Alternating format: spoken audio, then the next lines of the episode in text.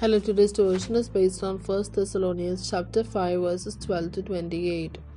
Now we ask you, brothers and sisters, to acknowledge those who work hard among you, who care for you in the Lord and who admonish you. Hold them in the highest regard in love because of their work. Live in peace with each other, and we urge you, brothers and sisters, warn those who are idle and disruptive. Encourage the disheartened, help the weak, be patient with everyone. Make sure that nobody pays back wrong for wrong, but always strive to do what is good for each other and for everyone else. Rejoice always, pray continually, give thanks in all circumstances, for this is God's will for you in Christ Jesus. Do not quench the Spirit, do not treat prophecies with contempt, but test them all. Hold on to what is good, reject every kind of evil. May God himself, the God of peace, sanctify you through and through. May your whole spirit, soul, and body be kept blameless at the coming of our Lord Jesus Christ. The one who calls you is faithful, and he will do it. Brothers and sisters, pray for us.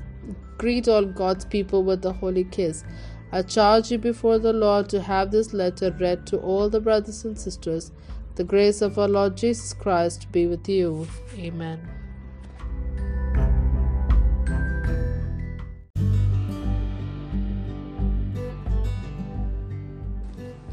Day of encouragement.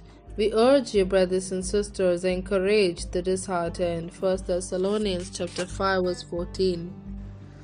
First responders show dedication and courage daily by being on the front lines when disasters occur. In the attack on the World Trade Center in New York City in 2001, when thousands of people were killed or injured, more than 400 emergency workers also lost their lives in honor of first responders. The U.S. Senate designated September 12th as the National Day of Encouragement. While it may seem unique that the government would declare a National Day of Encouragement, the Apostle Paul certainly thought this was needed for the growth of a church. He commended the young church in Thessalonica, a city in Macedonia, to encourage the disheartened, help the weak, be patient with everyone. Although they were going through persecution, Paul encouraged the believers to always strive to do what is good for each other and for everyone else.